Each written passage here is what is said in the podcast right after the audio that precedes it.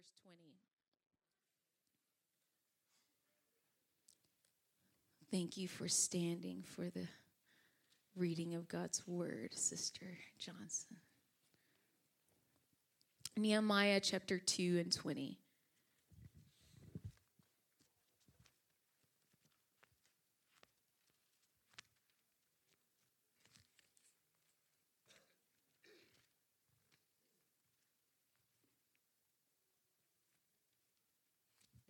Ezra, Nehemiah, Nehemiah chapter 2, verse 20.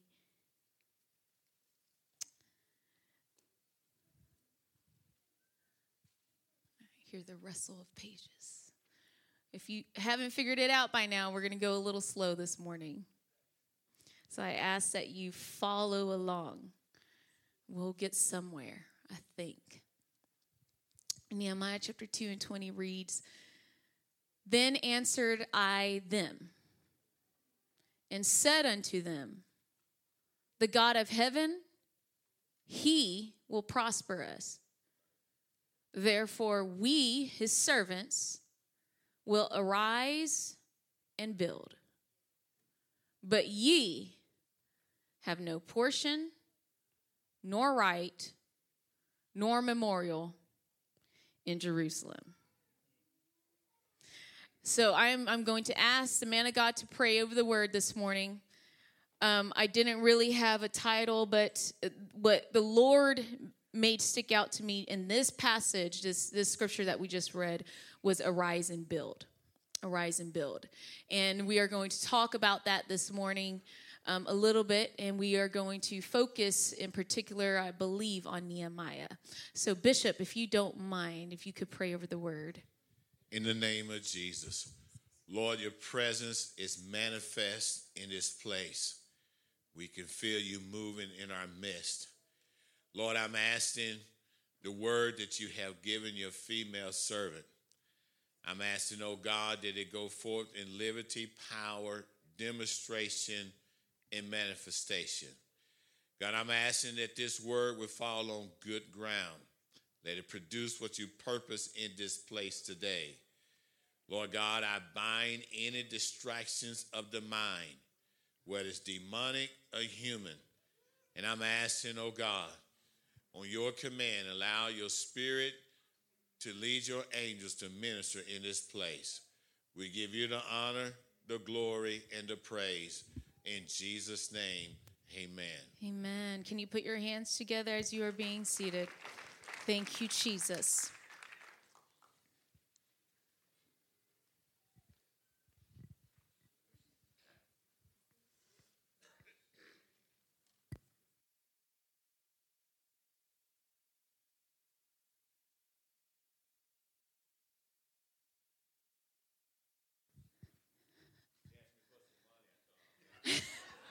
Let's pray again, church. We need the Lord to speak to the bishop. This past Friday, we went out of town. Um, we, you know, the church, Bishop had asked the church to pray um, and about a place that he would be going.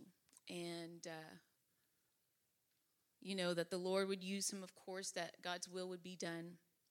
Mr. Massey had the church pray. You did not know where he was going um, to minister the word. And it was a door that the Lord opened. Um, and it was the will of God for Bishop to go and to minister. Um, Bishop um, ministered that night. Um, the Masseys were there, and forgive me I so nervous, I completely forgot to honor. So, real quick, I want to give honor to you, church family, to the church staff, the church ministry team. I love and appreciate every single one of you. The pastoral staff, I give you honor this morning. The intercessors, handmaiden Kristen, her team, Pastor Jeremy, assistant to the pastor, I give you honor this morning. Pastor Guerrero, I give you honor, sir. I give you and your family honor. I love y'all. Give honor to the Masseys this morning. Reverend Massey, love you, sir. I appreciate you. Sister Massey, the prophetess, love you, appreciate you, your daughter. Give honor to my bishop this morning. I appreciate you, Bishop. I love you behind you. Give honor to the First Lady. I love her. We love her. We are thankful for her walk with the Lord. Give honor to my parents for raising my sister and I the way that they have. We would not be who we are without them. Thank you for standing for that. And I, again, I apologize. I did that out of order. It's just going to be a mess. But yes, the Masseys uh, accompanied um, Bishop and First Lady. They went out of town. And I won't go into details. That's not my place. I'm going to keep things very general. But I will say that Bishop delivered a masterpiece Friday night. It was excellent. You, church, would have been so proud of your man of God. And what they did not know, he ministered without any notes. Before we went in, you know, he was like, Oh, you know, I got my Bible or whatever. He's like, I don't have any, you know, notes. And I was like thinking, like, oh, you know, send me your notes, Bishop. I'll, you know, make sure you get it on your your cheap iPhone so you can pull it up. And he said, No, everything's in here. The Lord had given it to him. And it was amazing to see how God used him to minister to that pastor, their family, to that church body. But the Lord did not just use Bishop to speak to that church and the purpose of being down there and the dedication of their church. I believe they, they just moved into this building. So they're growing. But the Lord used Bishop to speak to the other pastors that were there. God used him, but God spoke through him. So God was talking to the other ministry that happened to be there to support this pastor in the dedication of their church building. Now, when we uh, walked in, Bishop was greeted immediately by some that were instrumental in trying to destroy him.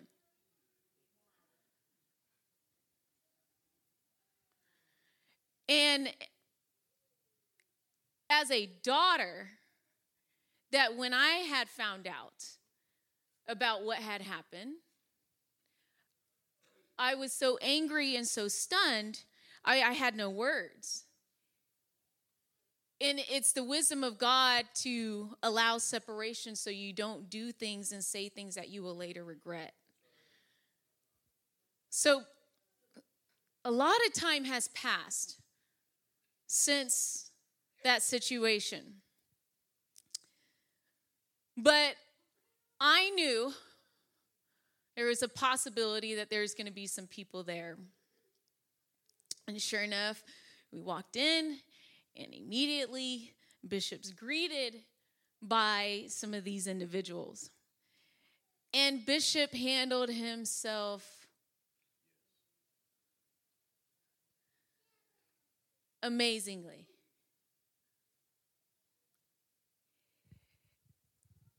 He was sincere in greeting them, very humble, very respectful. Now, there is a definite understanding that nothing like that will ever happen again. If something like that is tried again, they're going to be put in their place. Bishop will not hold back. But they know better.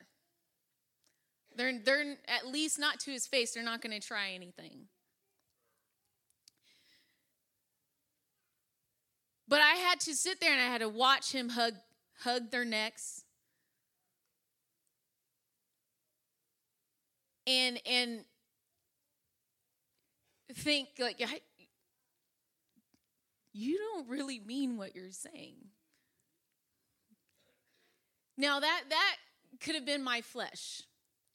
But during the course of the service I could see the reaction when Bishop began to minister. And God used our bishop. And it's to the point, you know, when something's so good, even if you don't like it, you have to admit it's good. And doesn't it make you even matter? It's like, oh my God. They don't like him. There's still things floating out there and things being said and being discussed about bishop in this church body. But they could not help but acknowledge the authority, the revelation, and the anointing that was coming forward from our bishop.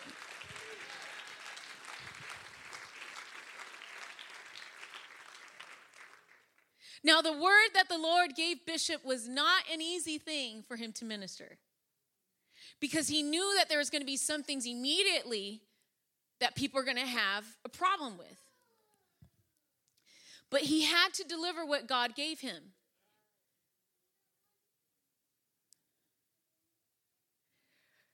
It reminded me of Judas in the Bible. And, and there are things that happen in our lives that it gives us a little bit of a glimpse of what the people that we read about may have experienced. We, we, we don't know. I can't walk in someone else's shoes, I can only walk in mine. But my experience might give me a little taste of what you might be experiencing, so to speak. When Jesus knew that Judas was going to betray him, Jesus knew beforehand. And he still called him friend. In fact, told him, you know, do what you got to do quickly. And allowed Judas to come and kiss him on the cheek to signify that he was the one that needed to be taken. I could not have done that. I would have slapped the guy. Or, you know, been passive aggressive and wiped my cheek after, you know, because it's like you you're betraying me. You're greeting me with the kiss, but you're betraying me. You're using this to betray me. I, I don't know how the man Christ Jesus was able to do that. It, it was the beginning of the process of his death.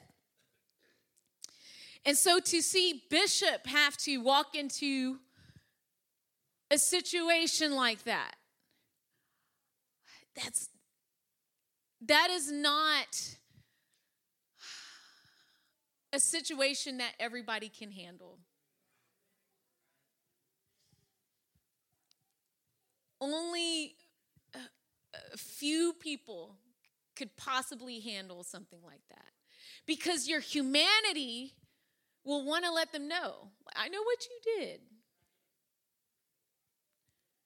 and you're wrong and you still have a problem and i'm not going to you want you want to let people know you want to put them in their place. But it was not the will of god. And the lord had to trust the man of god that he would have the right spirit the right attitude to walk into a situation he did not want to walk in. To deliver a word that was going to have some what the world would term inflammatory principles brought up, instructions given. The man of God knew that he had to be completely submitted to the will of God. And our bishop was. I, I, can't tell you the details. You have to trust me when I say that that was a tough situation to walk into. And so I am so proud.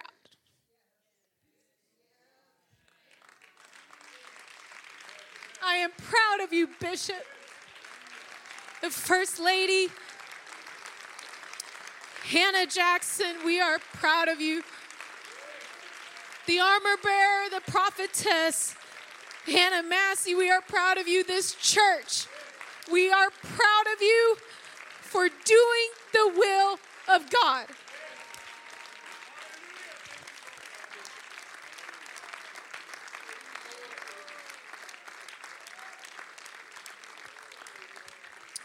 I do not say this as a daughter. I got some water here. Thank you, Pastor. Gracias, Pastor. I do not say this as a daughter.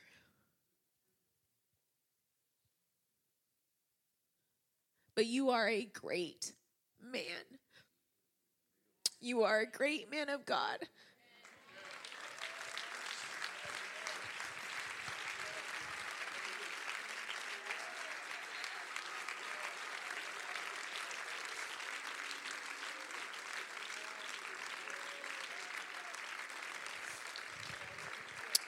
I look up to you. This church, we look up to you.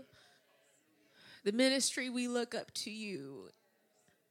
Do not ever stop leading and being who you are in God because we need you in this day and we need you in this age.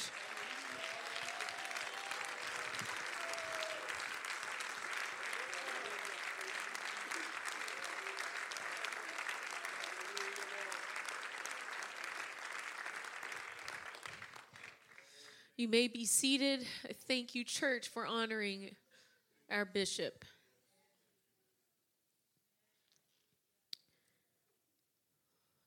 I have to tell you that because I think there's going to be some other things that I'm going to hit on in, in just a little bit.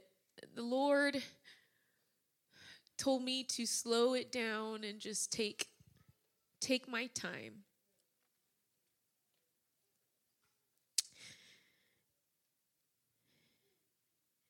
When the Jews were taken captive, I'm going to give you some background, and, and you'll, you'll probably have to follow along. It's going to be a lot of information. When the Jews were taken captive, this is at the end of, we're not going to read it. We're going to hop around in Nehemiah. We'll start at Nehemiah chapter 1, Brother Nathan.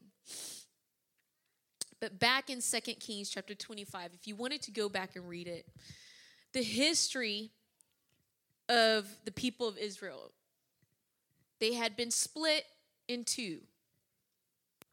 Now, when they were split into two, is tribes of 10 versus tribes of two. And in the northern part, they were still called they, they were called Israel, the kingdom of Israel. So you'll read in the Old Testament, it can get confusing because you have to sometimes, if you're not giving yourself enough background information, you'll get confused on if the Lord is, or the scriptures are talking about um, the people of Israel as a whole or the kingdom of Israel at that particular time. And so this is at a time in Second Kings uh, chapter 25 where the people of Israel they had been split for a while and there was two kingdoms. The upper part the northern part was the um, the kingdom of Israel. The lower part was called the kingdom of Judah.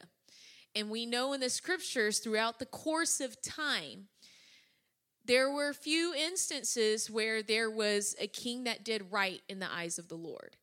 But for the most part there was kings that did evil and so there was evil king after evil king, and, and they would suffer consequences. The people would suffer consequences for turning against their God.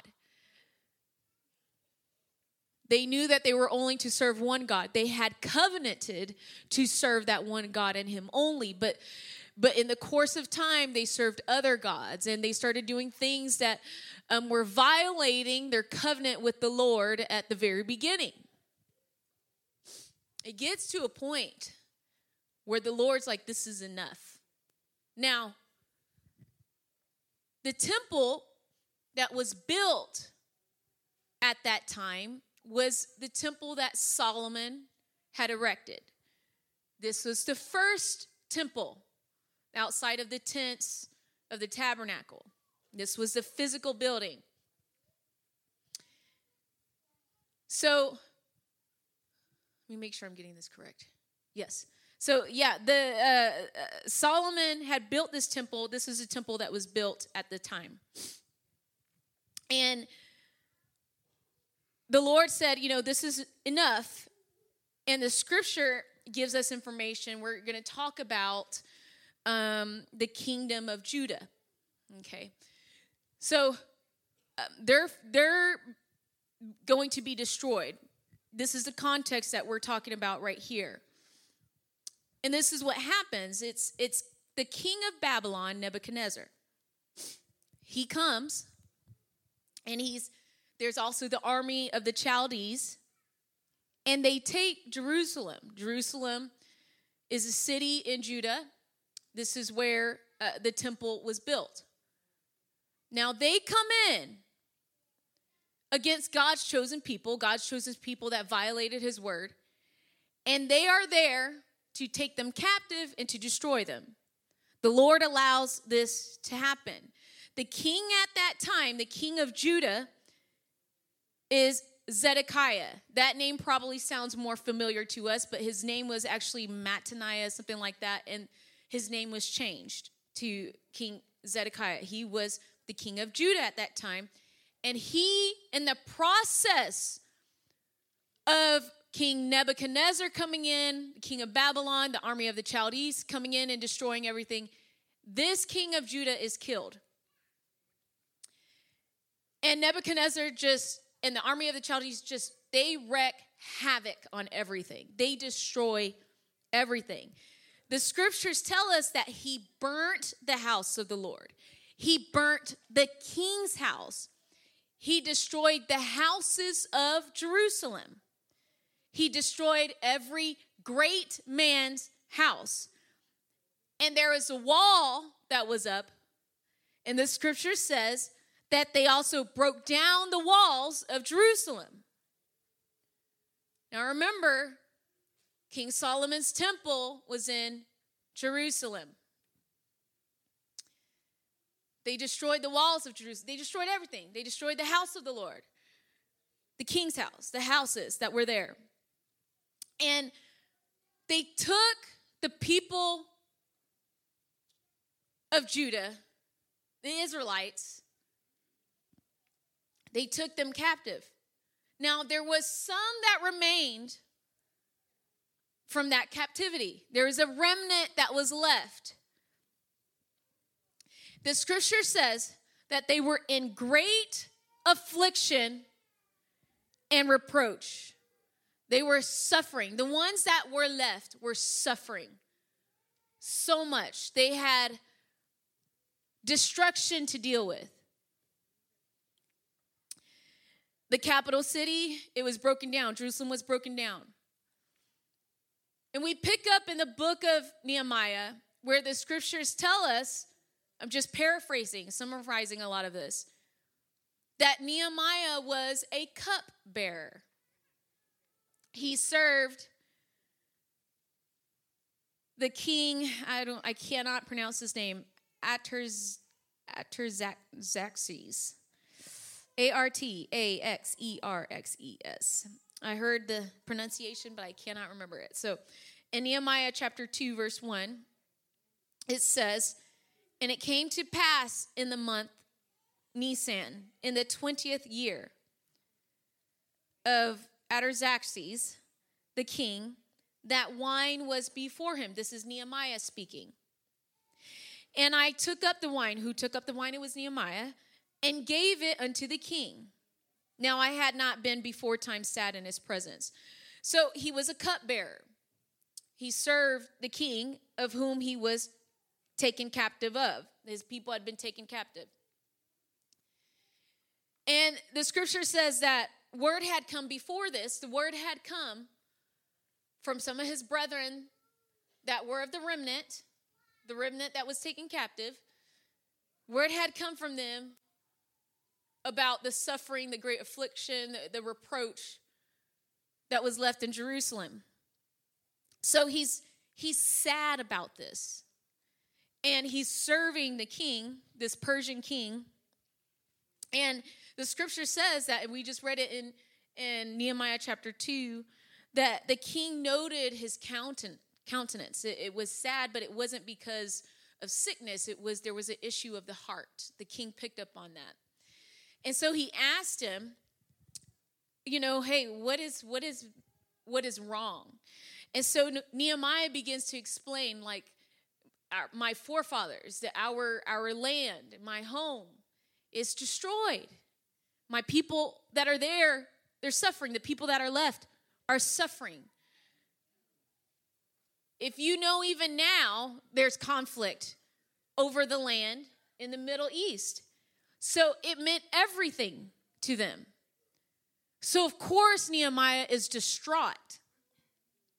And so he explains this, and with the boldness of the Lord, but with wisdom, he begins to ask for permission. He asks for permission if he's found favor in the sight of this Persian king, if he could return to Judah, return to his land, his homeland, to rebuild it.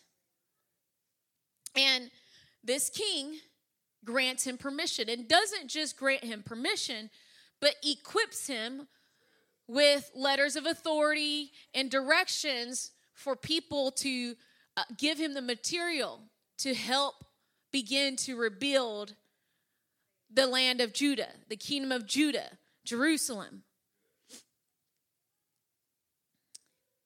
Now, if we go to Second Kings, uh, Second, I'm sorry, Nehemiah chapter two, verse ten. I don't know where these kings are coming in. Uh, Nehemiah chapter two, verse ten. We pick up where he has he's traveling. Nehemiah is traveling, and he's got some of the king's authority with him that he's been provided, and he's got the king's letters. And so he's crossing over and he's providing these letters of authority um, that have granted him permission to return back to rebuild. Verse 10 says, When Sanballat the Horonite and Tobiah the servant, the Ammonite, heard of it, it grieved them exceedingly that there was come a man to seek the welfare of the children of Israel.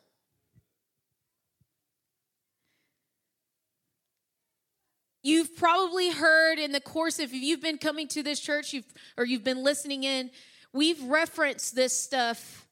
Um, ministers have referenced these names Sanballat, Tobiah. They were not for the rebuilding of Judah, they were not for the rebuilding of Jerusalem.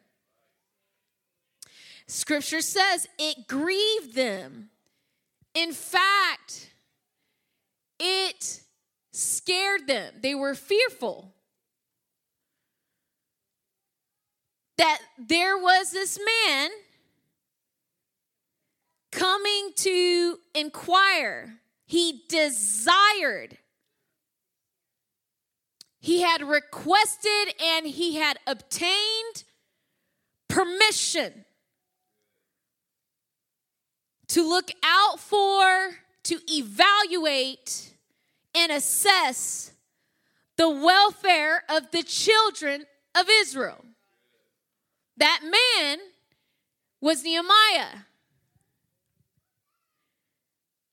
And I'm telling you, in the context of this message that the Lord has told me that our bishop is Nehemiah. He is a man that is seeking the welfare, the prosperity, the good of the children of God.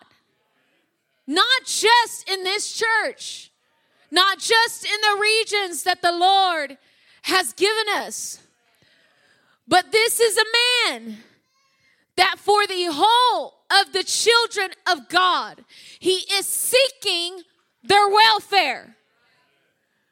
I remember when Sister Massey, the prophetess, she had made mention of a, a, man that we reference. Bishop has referenced him before, and he's we've talked about it, and um,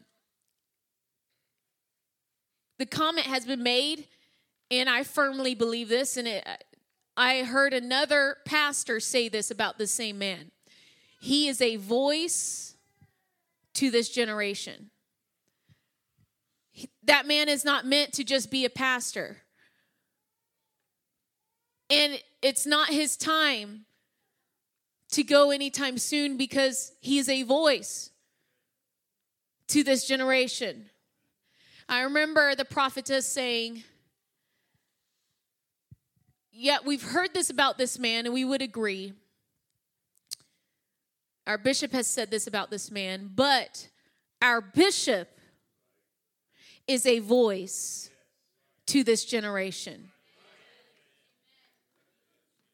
He is a voice. The Lord has called him out.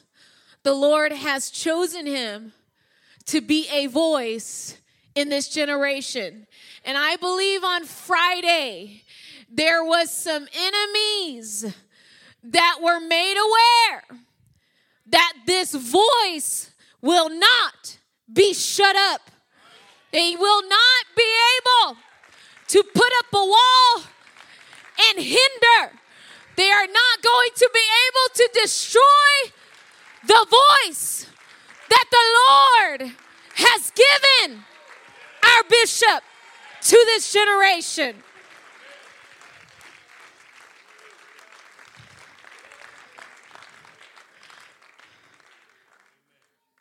Something has changed in the atmosphere. And now the Lord is bringing our bishop to the forefront.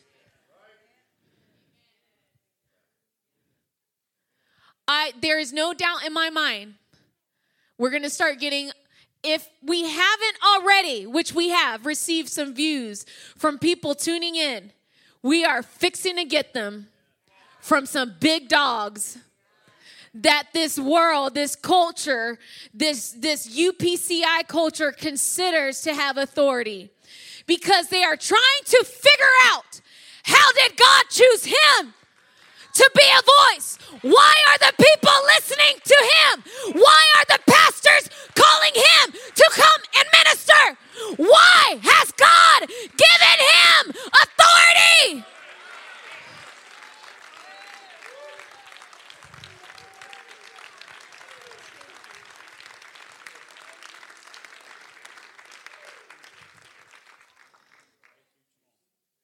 Nehemiah in verse 11. This is Nehemiah speaking. He said, So I came to Jerusalem and was there three days. I'm going to paraphrase some of this. I'm going to skip down, but I'm tracking through Nehemiah chapter 2, 11 on down. This man begins to to go out and to look at Jerusalem.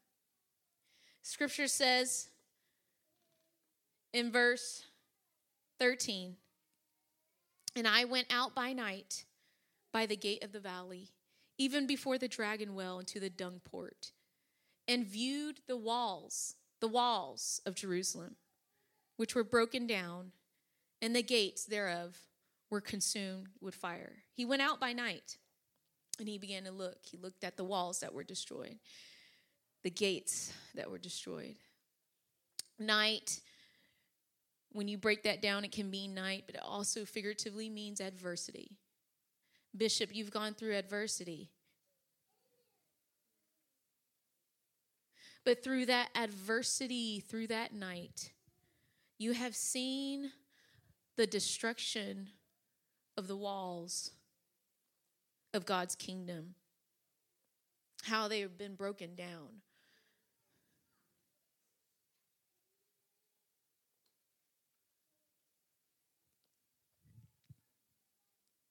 You've seen it.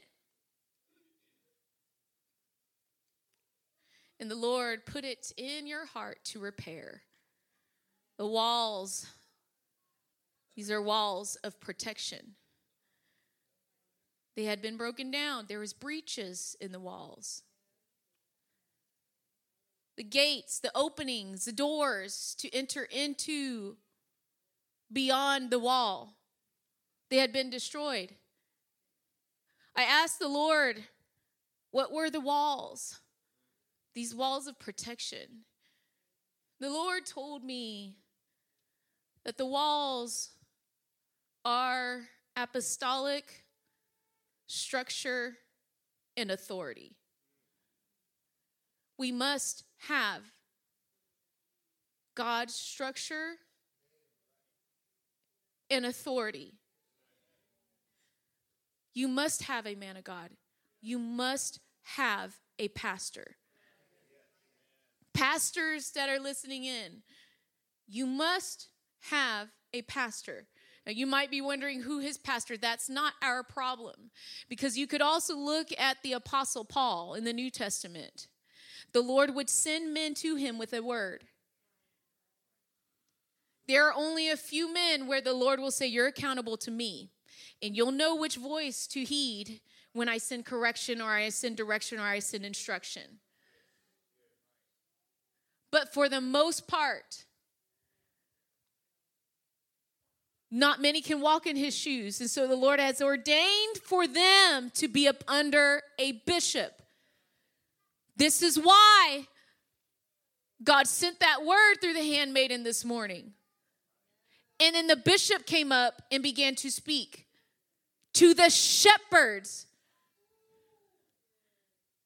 If we go to Ezekiel chapter 33, Ezekiel chapter 33 and 30.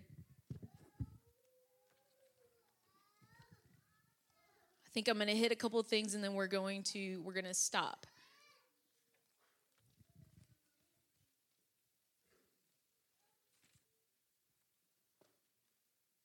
Ezekiel chapter 33 30.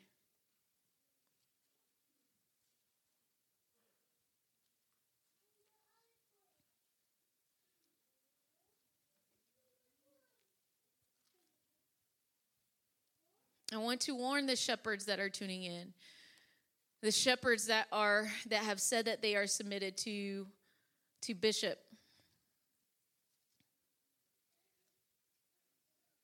And we know Ezekiel is speaking here, Ezekiel chapter 33 and 30.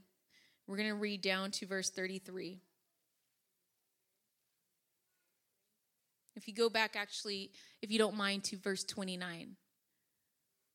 Thank you, Brother Nathan. Scripture says, Then shall they know that I am the Lord. When? When I have laid the land most desolate because of all their abominations which they have committed. Children of Israel, they weren't doing right in the eyes of the Lord. Men of God weren't doing right, leading their people. And so there are some things that the Lord had to allow to come in to desolate the land because of their abominations. Verse 30 also, now God is using Ezekiel, he's a voice. Also, thou son of man, the children of thy people still are talking against thee by the walls and in the doors of the houses, and speak one to another, everyone to his brother, saying, Come, I pray you, and hear what is the word that cometh forth from the Lord. So it almost sounds like they're talking good of Ezekiel. Verse 31 And they come unto thee as the people cometh. They're coming like everybody else. And they sit before thee as my people. And they hear thy words. But they will not do them. For with their mouth they show much love, but their heart goeth after their covetousness. They're saying a lot of things that they don't mean, but they want to appear like everybody else.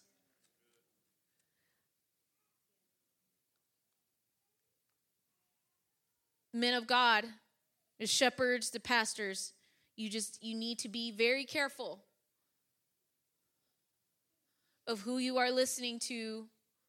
Do not join up with someone else that is going to go against the man of God of this congregation if you have submitted yourself to the man of God. Out of the abundance of the heart, the mouth speaks. And you cannot allow the promises of the enemy of growth, richness, prosperity in your church to become everything that you are striving after. You can't go after your own covetousness. You might need to slow down. If the man of God of this congregation has given you a word, slow it down.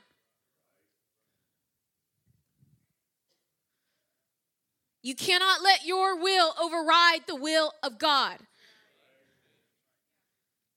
Verse 32 And lo, Ezekiel, thou art unto them as a very lovely song of one that hath a pleasant voice and can play well on an instrument. You sound so good.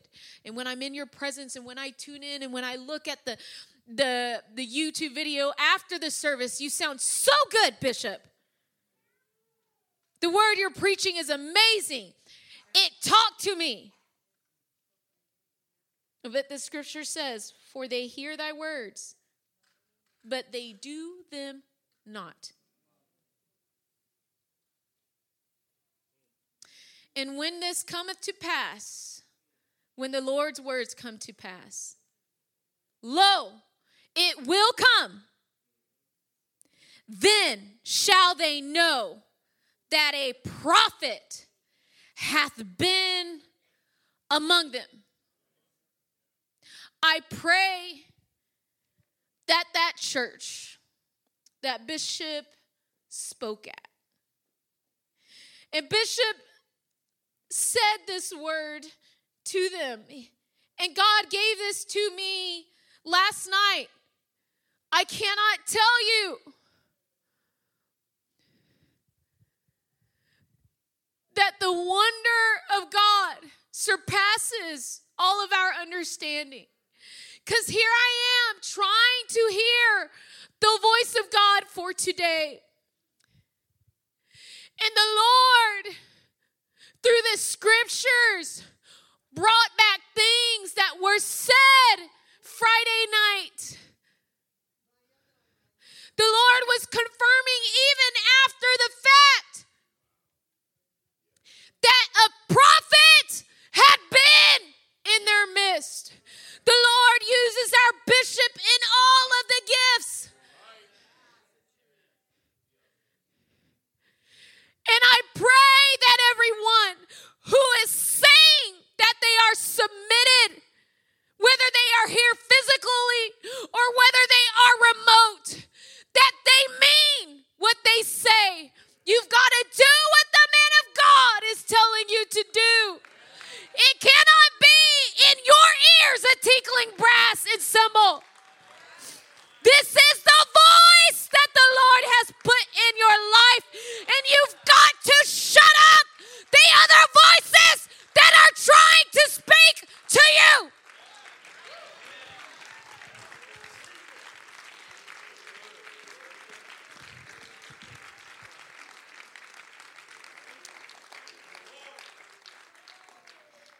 Ezekiel chapter 34.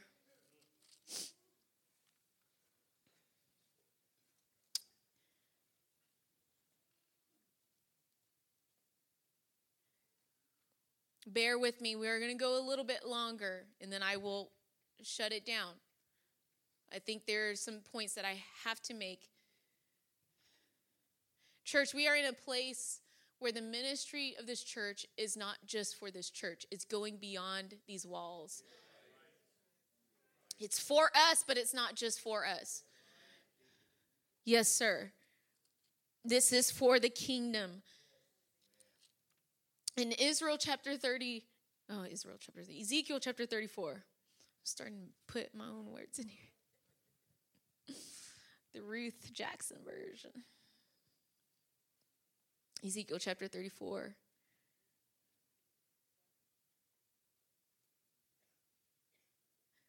The word of the Lord came unto the man of God.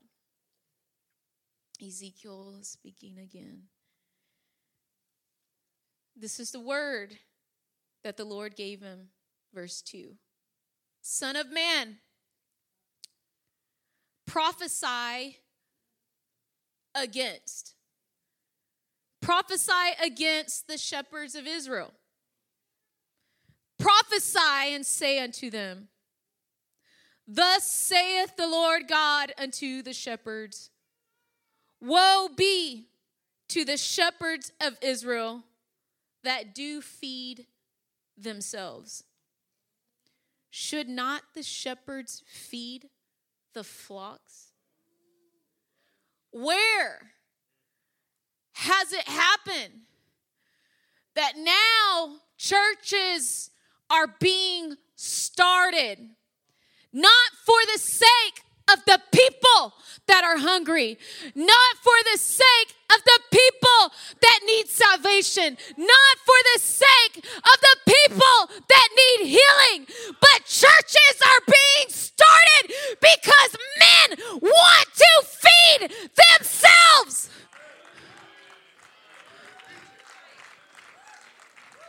What has happened is a tragedy that we are building work after work so that we can say we have this and we have that and we've forgotten the flocks. Woe be to you shepherds that profess this truth and you feed yourself. Ye eat the fat, and ye clothe you with wool. Ye kill them that are fed, but ye feed not the flock. You want to build your own kingdom. You want to have this and you want to have that. And you want to go amongst the people and say, I've got this position and my church is doing this and we've got this program. But you've left off from feeding and tending to your flock.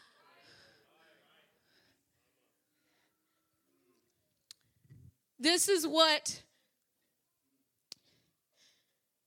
the shepherds are supposed to be doing in verse 4. The diseased have ye not strengthened, neither have ye healed that which was sick, neither have ye bound up that which was broken, neither have ye brought again that which was driven away, neither have ye sought that which was lost. The shepherds are supposed to strengthen the body. The shepherds are supposed to bring healing to those that are sick. They are supposed to help heal those that have been broken. They're supposed to go after those that have been driven away. They are supposed to find those that have been lost. The scripture says, but with force and with cruelty have ye ruled them. Instead, for their own gain, they put burdens on the people that they're not supposed to carry. They treat them cruelly. I need you to serve here. I need you to serve there. give up your time, give up your effort to build my kingdom.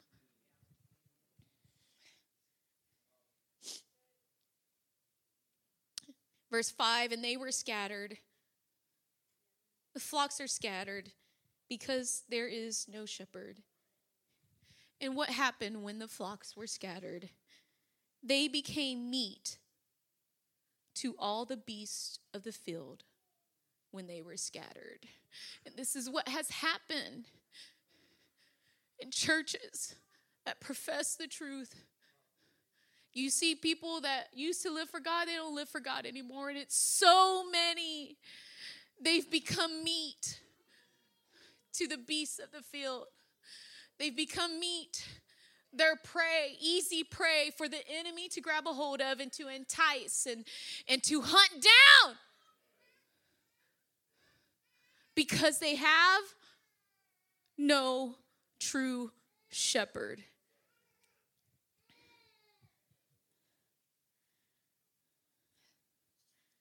Scripture goes on to say how the flock is scattered. And Ezekiel says that there's none that search for them or sought after them. Verse 10 Thus saith the Lord God Behold, I am against the shepherds, and I will require my flock at their hand, and cause them to cease from feeding the flock. I believe we are, and it's been said before we are getting whole congregations that are going to be attached to this church. Because the Lord says, I'm against their shepherd because they've left them to the wolves. They've left them to the beasts of the field. And I will not have my hungry searching. And so I will send I will give them direction and I will pull them in. I will engraft them to this mother church at 350 Utopia Lane. We are not just living for God, for ourselves, but we are living for God, for the hungry that He's drawing.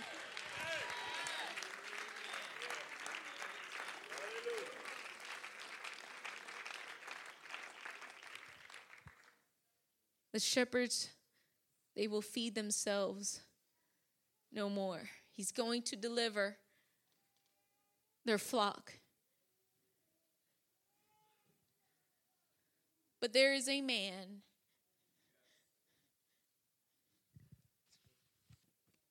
that has gone to seek the welfare of the children of Israel.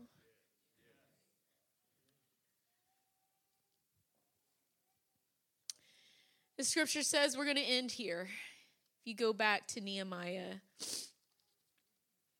chapter 2.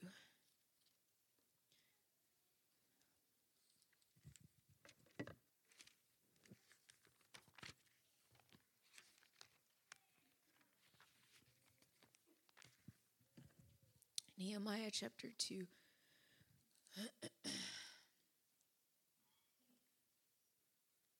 Verse 13. I'm sorry, verse 12. We're going to read a little bit more and then we're going to stop. So Nehemiah's there. Remember, he's got the letters of authority. The king has sent him with men, sent him equipped, showing that he has permission to go back and to rebuild. He arose in the night. Verse 12 I arose in the night, I and some few men with me, neither told I any man what my God had put in my heart to do at Jerusalem. The Lord put some things in our bishop's heart to do. It's not necessarily coming from you, Bishop, but God put it in your heart to do. And there are some things you cannot tell anybody.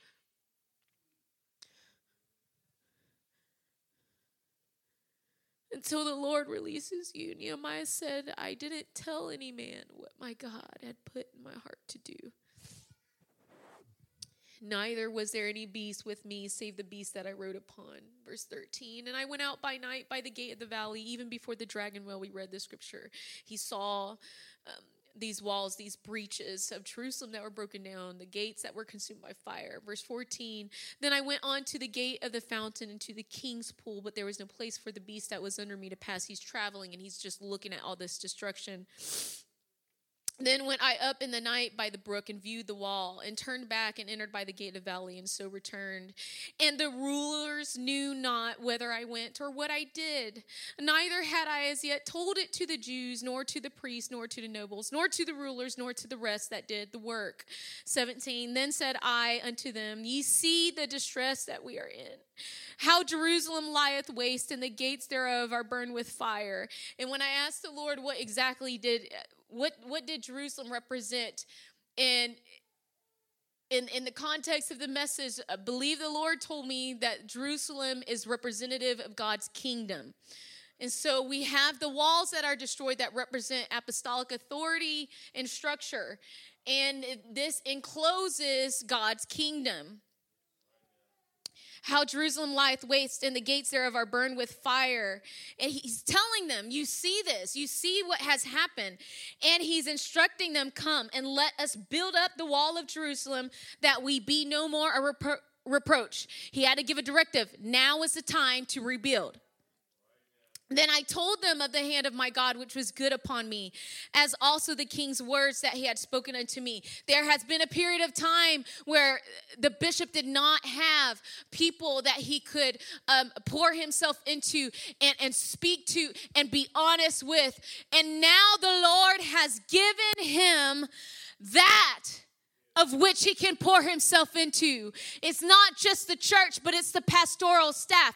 It is the Joshua team. It is Reverend Massey, it's Sister Massey. It is the handmaiden. It is the people that the Lord has put into place and position here. Whatever you are doing, it is not for naught. The Lord has put you into place where the man of God can say, This is what thus saith the Lord and we are going to rebuild. We are going to rebuild. We are going to rebuild.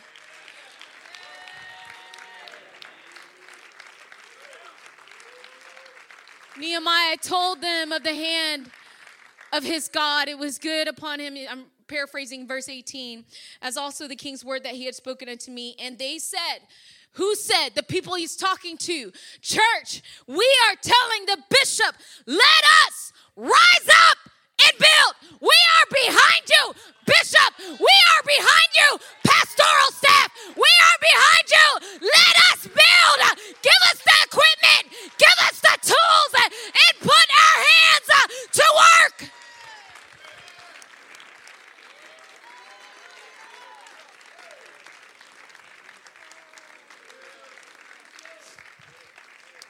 So they strengthen their hands for this good work. This is what we have done.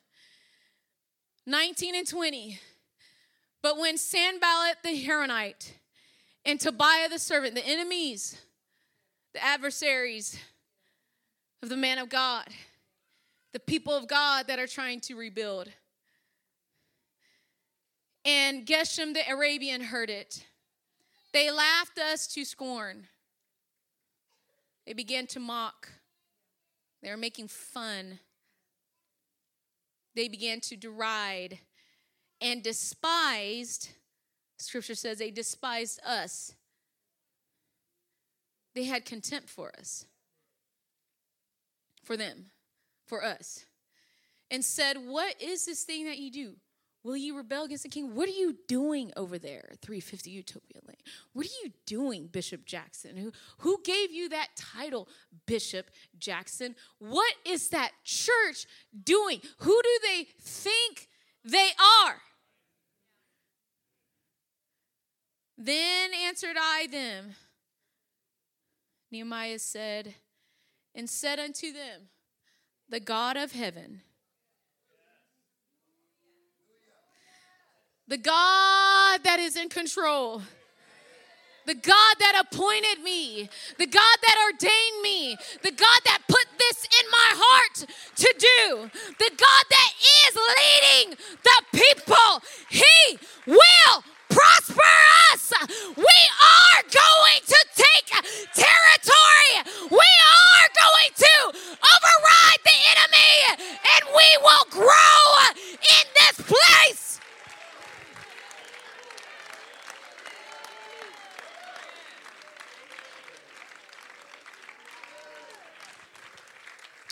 Nehemiah, we read this at the very beginning, says, Therefore, we his servants, we will arise and build. We are going to get up from our places. We are going to get up and get out from what we've been doing before, and we are going to put our hands to the plow and not look back. And we are going to go forward and we're going to build. We are going to repair. We are going to re erect the walls. We are going to build up the temple, the house of God, the way that it should be.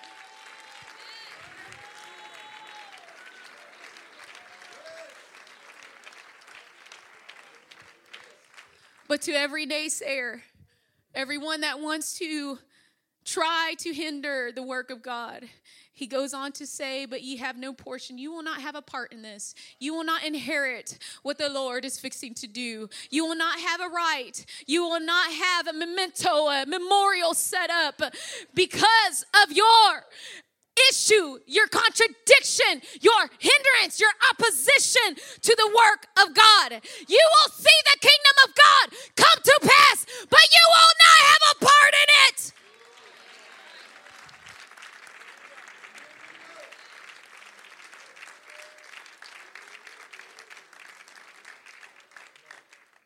I've got two points to hit, and we're going to pray. Nehemiah chapter 3. The Lord has told me to stop here, so we will hit these two points and we will stop.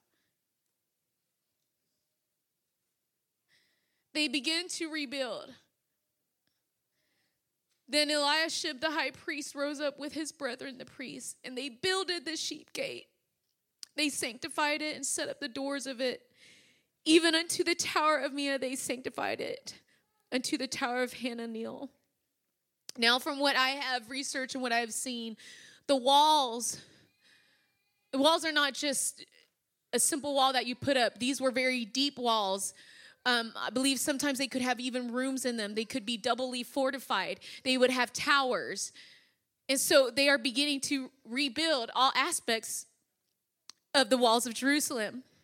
Verse 2 they start building, and then there's, there's other men that join in. And next unto him builded the men of Jericho. And next to them builded Zaccur, the son of Imri.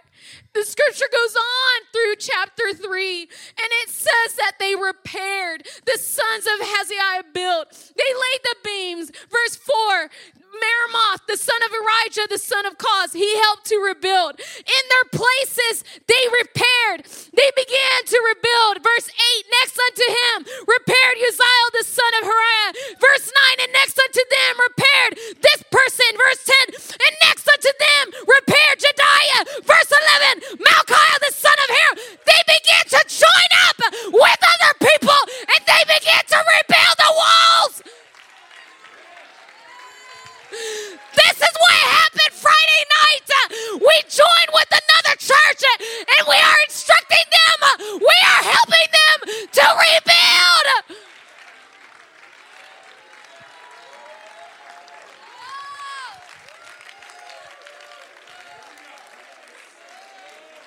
It's going past Venezuela. It's going past Argentina. But it's going to happen in the States. God is going to give us church the church. And we are going to help them repair apostolic structure and authority.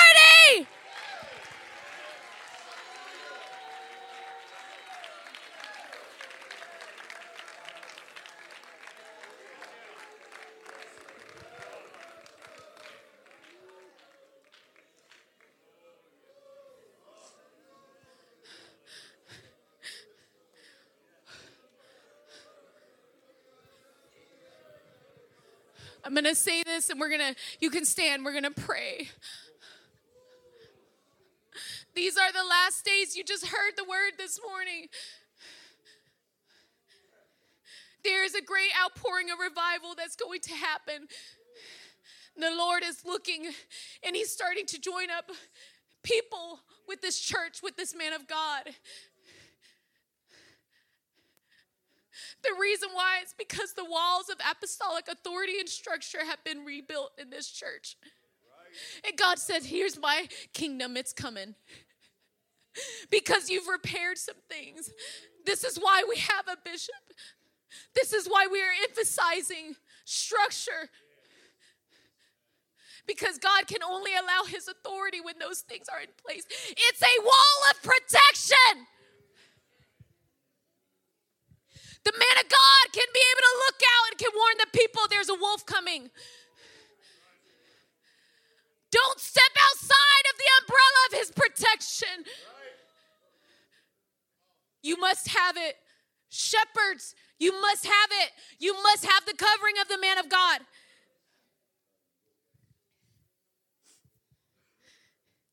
When Nehemiah began to build and he had traveled, he had some people with him.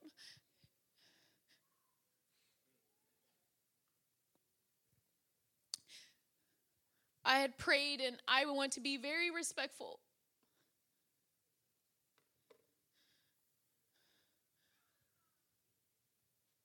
To Reverend Massey. Sir, you've been on my mind the past few days. And I don't mean any disrespect. It's not just for you, but for your family. But and I believe that the Lord will allow me to say this because He's required it of me. And He's still requiring stuff. We know this. This is how our God works. But I don't know what all the Lord will have you sacrifice in your personal life.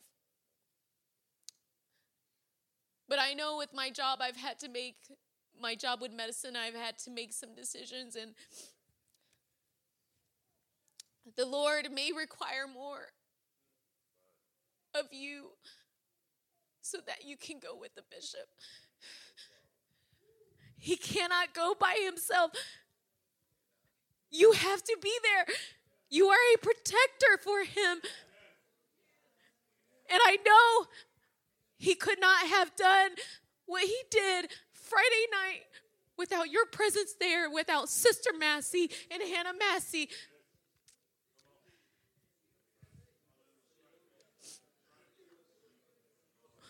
We need you operating in your gifting. Sister Massey, we have to have it. And I am grateful that you obeyed God while you were down there. In the midst of adversity, you could feel it.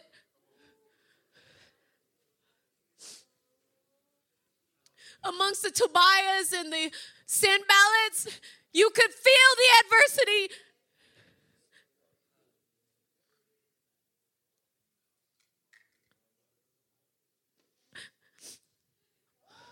but you are a protector for the man of God. There are things that you can handle it not just because you're a big guy in the natural, but because in the spirit you are a giant. And the spirits have to try to go through you before they get to him. And he didn't have to deal with some things. It was easier for him to walk in what God called him to say because your presence was there.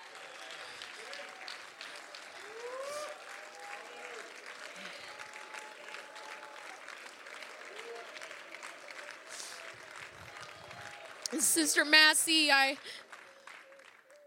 I am grateful for you, not just because you are a prophetess, but because you look after the First Lady. You are a protector for her.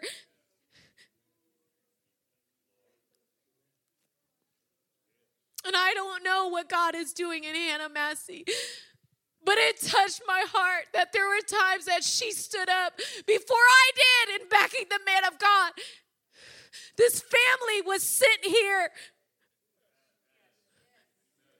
to be a strength to the body, but to be a strength to our man of God and our first lady.